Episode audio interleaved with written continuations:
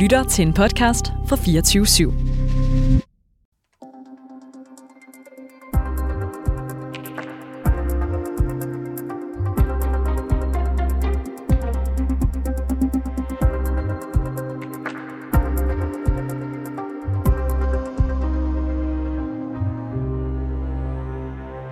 Den danske isoleringsvirksomhed Rockwool hjælper Rusland i krigen mod Ukraine. Det mener de ukrainske myndigheder. Så nu er Rockwool havnet på Ukraines liste over internationale krigssponsorer som det første og eneste danske firma.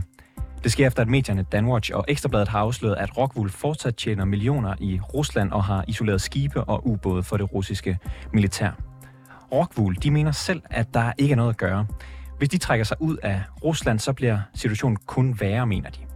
Til gengæld så lyder det fra Socialdemokratiet, at Rockwool stiller sig på den forkerte side af krigen. Så bør Rockwool droppe alle deres aktiviteter i Rusland, og vil regeringen gøre noget for at presse dem?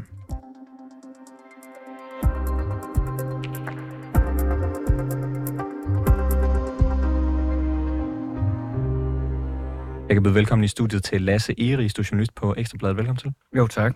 Du har sammen med journalister fra mediet Danwatch lavet rigtig mange historier om Rockwool det seneste halvårs tid, kan man vel godt sige. Og nu er Rockwool så stemplet som krigssponsor af de ukrainske myndigheder. Kan jeg få dig til i så kort et træk, som det nu engang er muligt, at fortælle, hvad det er, I har afsløret om Rockwool? Ja, jeg skal forsøge, men det er ligesom kommet drypvis, men det kan nok godt koge sig op til, at vi har fundet officielle dokumenter, der viser, at der er indgået kontrakt om leverancer af Rockwool til 31 krigsskibe i Putins flåde, inklusive atomubåde. Og det er fordi Rockwool, der skal simpelthen stenuld ned i de her skibe og i ubådene, for at de holder sig varme og brandfri. Ja, altså, det er en særlig form for isolering, der hedder SeaRox, som blandt andet også er blevet markedsført til brug i krigsskibe. Og hvad kan man sige, I har jo så afsløret det her med, at der er de her 31 krigsskib, som vil blive brugt til. I har også, så vidt jeg kan se, skrevet om, at det russiske forsvarsministerium er blevet isoleret. Kan du fortælle lidt om, hvad det er for en forretning, som Rockwool har i Rusland lige nu?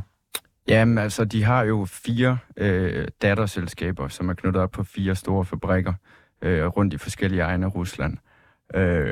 Det er ligesom datterselskaber, der har genereret stor omsætning og nok også store afkaster, som i flere tilfælde er blevet revet til Danmark. Så der er faktisk en rigtig stor forretning i Rusland, og det har været et marked, de historisk også har satset på og investeret i. Og I har jo så, skrevet en masse historier om det. Har det været hemmeligt, at Rockwool har store interesser i Rusland? Jamen altså, man kan sige egentlig ikke, fordi meget af det, vi har lagt frem, det er ligesom research, vi har lavet gennem åbne kilder, blandt andet russiske udbudsdatabaser, som man med teknisk snilde kan tilgå. Så på den måde er det sådan set ikke hemmeligt. Det kræver bare tålmodigt researcharbejde og grave det frem. Så på den måde ikke hemmeligt. Det, der så sker faktisk, det vi har dokumenteret, det er jo især tilfælde mellem 2014 og 2019, men i 2019, der bliver de her kontrakter med det russiske forsvarsministerium og den russiske flåde lagt i en anden database, som specifikt vedrører altså kontrakter med militæret. Derefter, der bliver det rimelig hemmeligt. Men vi har jo så heller ikke dokumenteret nogen Rockwool-handler derefter. Så intet siden 2019? Nej. Okay. Men grunden til, at I går ind i det der, blandt andet fordi 2014, der indtager Rusland Krimhalvøen, yeah. Så der kan man sige, der er ligesom allerede noget at snakke om det er relevant stadigvæk at have aktiviteter i Rusland. Ja, yeah, men ikke også mindst fordi, at Putins igangsætter sådan en kæmpe renovering af flåden. Der skal fart på, og der er en masse fregatter, der skal gøres slagkraftige. Der skal bygges atomubåde, der kan operere med atomvåben. Og der skal gøres alt muligt i forhold til flådens tilstand. Og hvor direkte er Rockwool så involveret i at isolere de her ting? Ja, man kan sige, at størstedelen af de kontrakter, vi har fået med Forsvarsministeriet angående leverancer af Rockwool, de foregår gennem et selskab, der hedder MKS Marine Complex Systems, som er sådan certificeret Rockwool-distributør i Rusland, og derudover også har et certifikat fra den russiske efterretningstjeneste FSB på, at de kan holde på statshemmelighed. Okay. Rockwool, de mener jo, at de har ikke noget valg af sig selv. Hvis de gerne vil ud af Rusland, så vil det kun forværre situationen, fordi de vil forære teknologi og fabrikker. Det vil de nærmest bare forære til Rusland. Hvad er deres, hvad kan man sige, forsvar for at blive?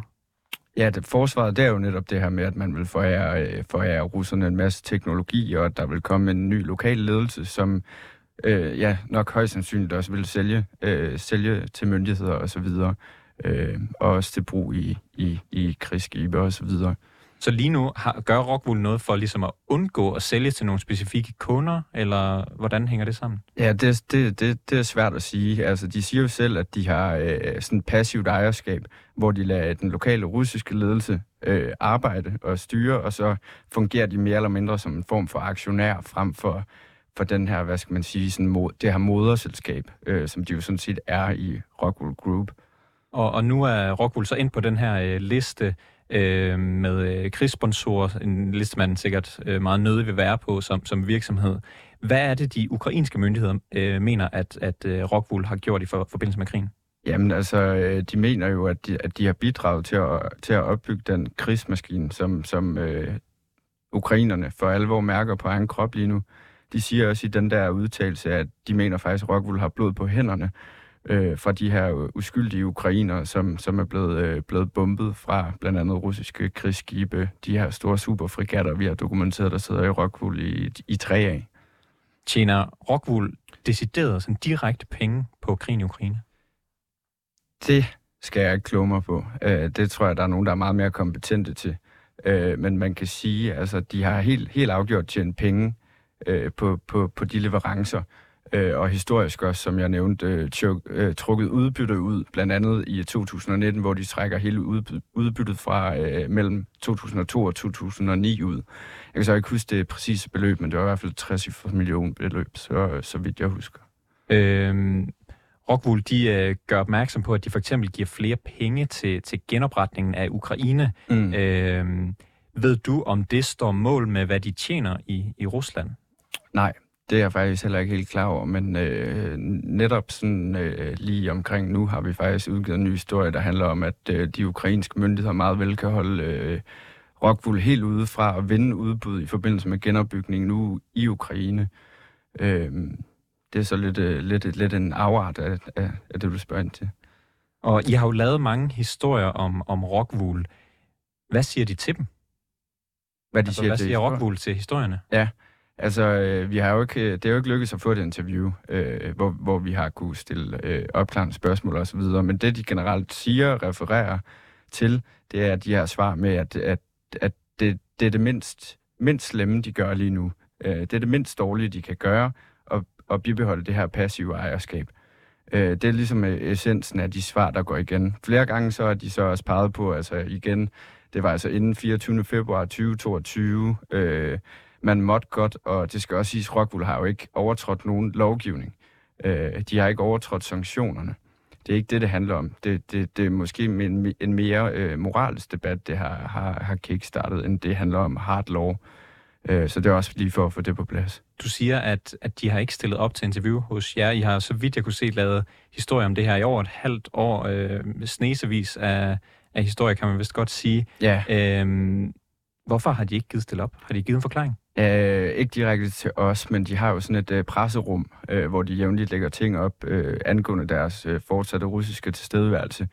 Og der er der nogle lidt spidsfindige formuleringer af, at der er nogle medier, der er mere interesse i at opfinde skandaler og deslige, end at udlægge teksten, som den er.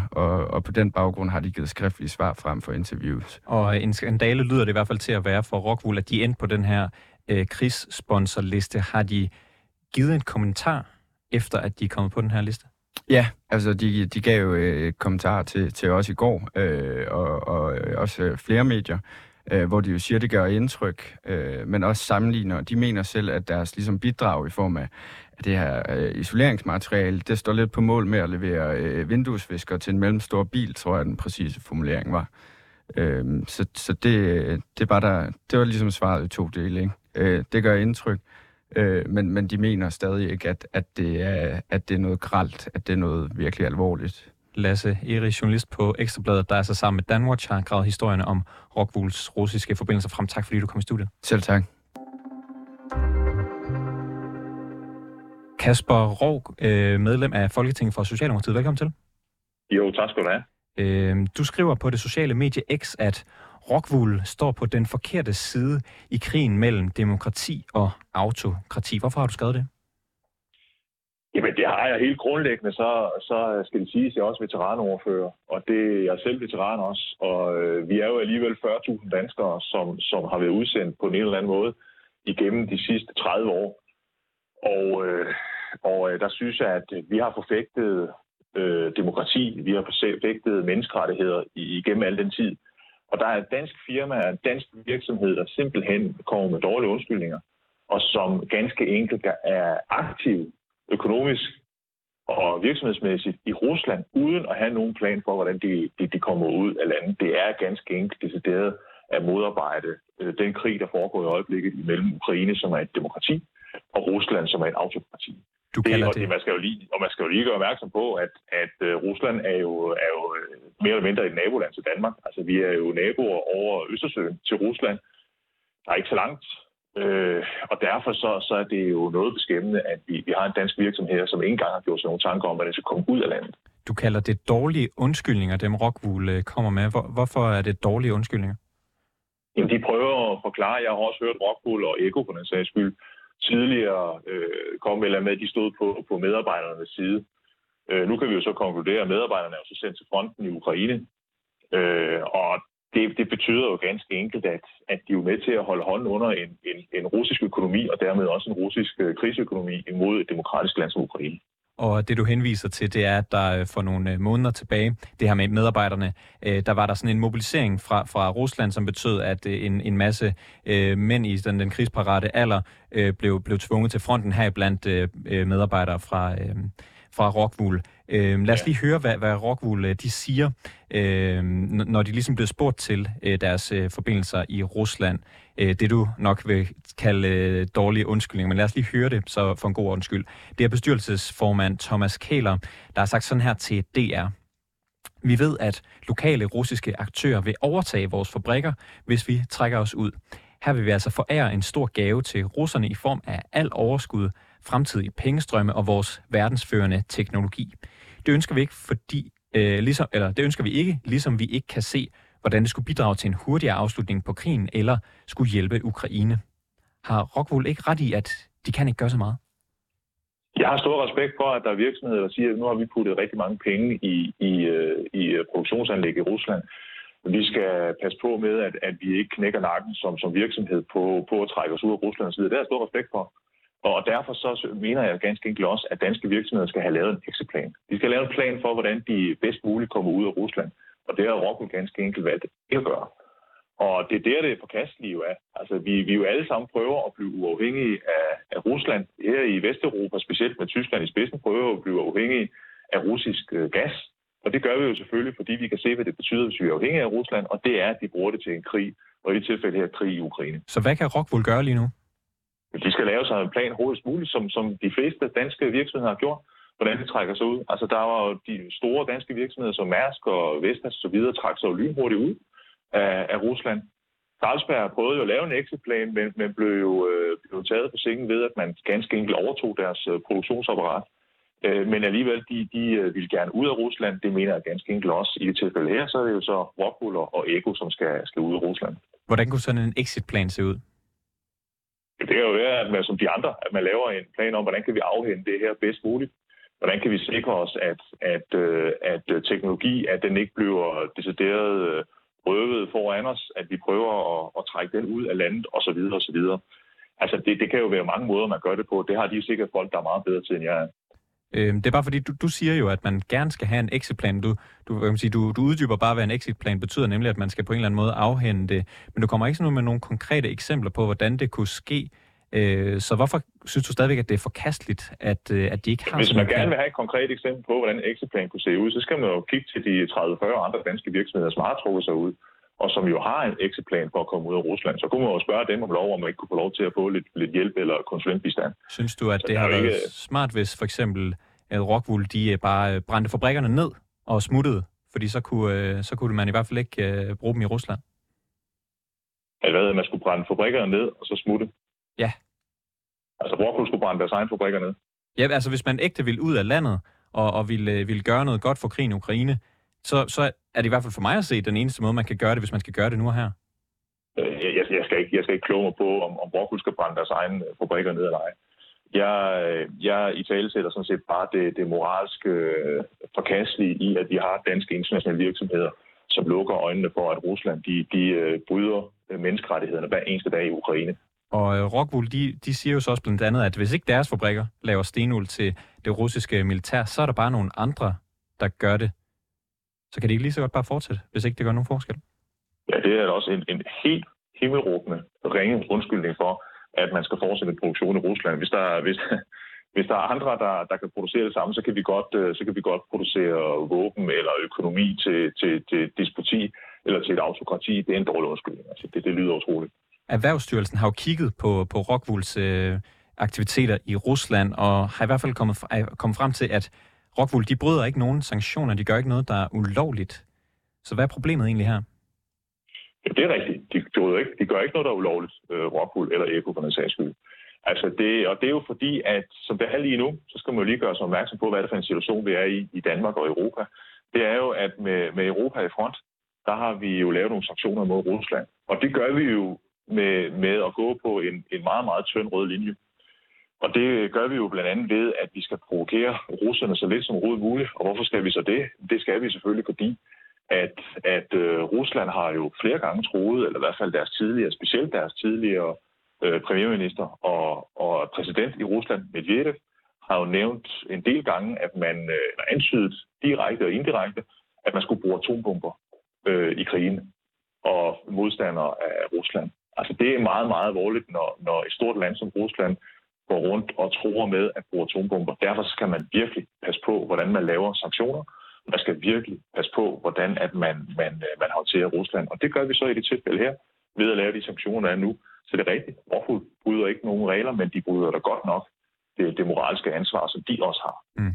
Du mener jo, ja, at de bryder et moralsk ansvar. Du kalder det forkasteligt. Du siger, at de står på den forkerte side, når man skal vælge mellem demokrati og autokrati.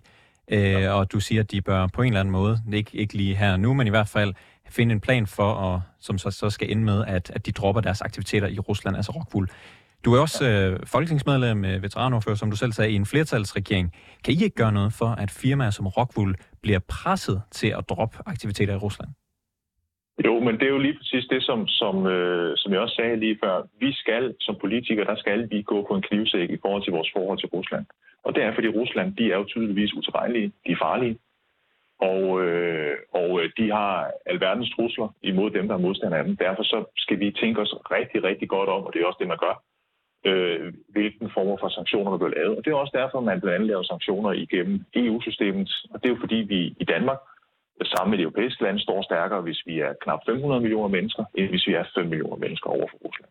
Og du anerkender selv, at Erhvervsstyrelsen har bekræftet, at der bliver ikke brugt nogen sanktioner.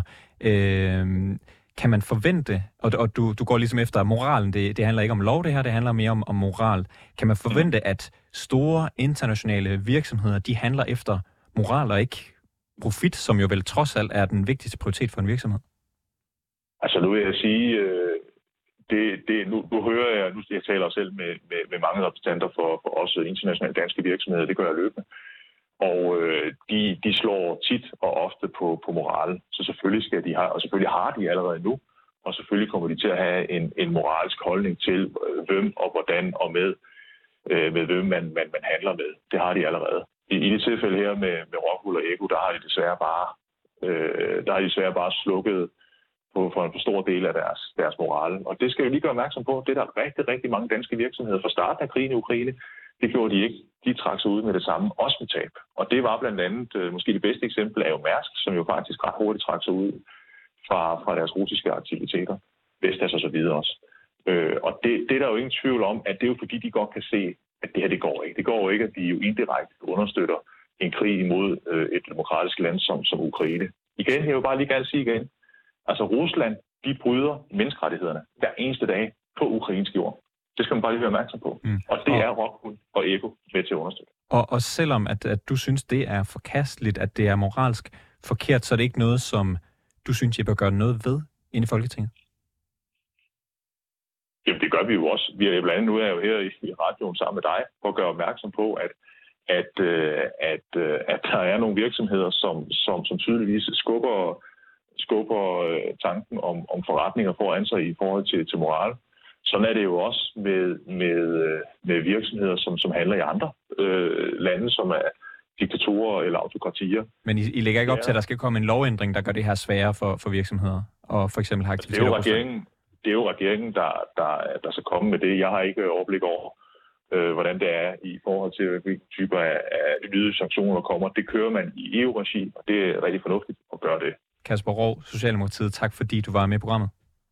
Jamen selv tak. Så en god dag. Vi har kontaktet Rockwool, som ikke havde lyst til at stille op til interview. Det var alt for reporterne i dag. Har du noget, som vi skal undersøge her i programmet, eller ris eller ros til vores redaktion, så kan du skrive til os på reporterne@247.dk. Udsendelsen her var tilrettelagt af mig. Jeg hedder August Stenbroen. Jeppe Aamand vi har produceret, og Mille Ørsted er redaktør. Kære lytter, du har lyttet til et program fra 24/7. Du kan finde meget mere modig, nysgerrig og magtkritisk taleradio på 24/7-appen. Hent den i App Store og Google Play.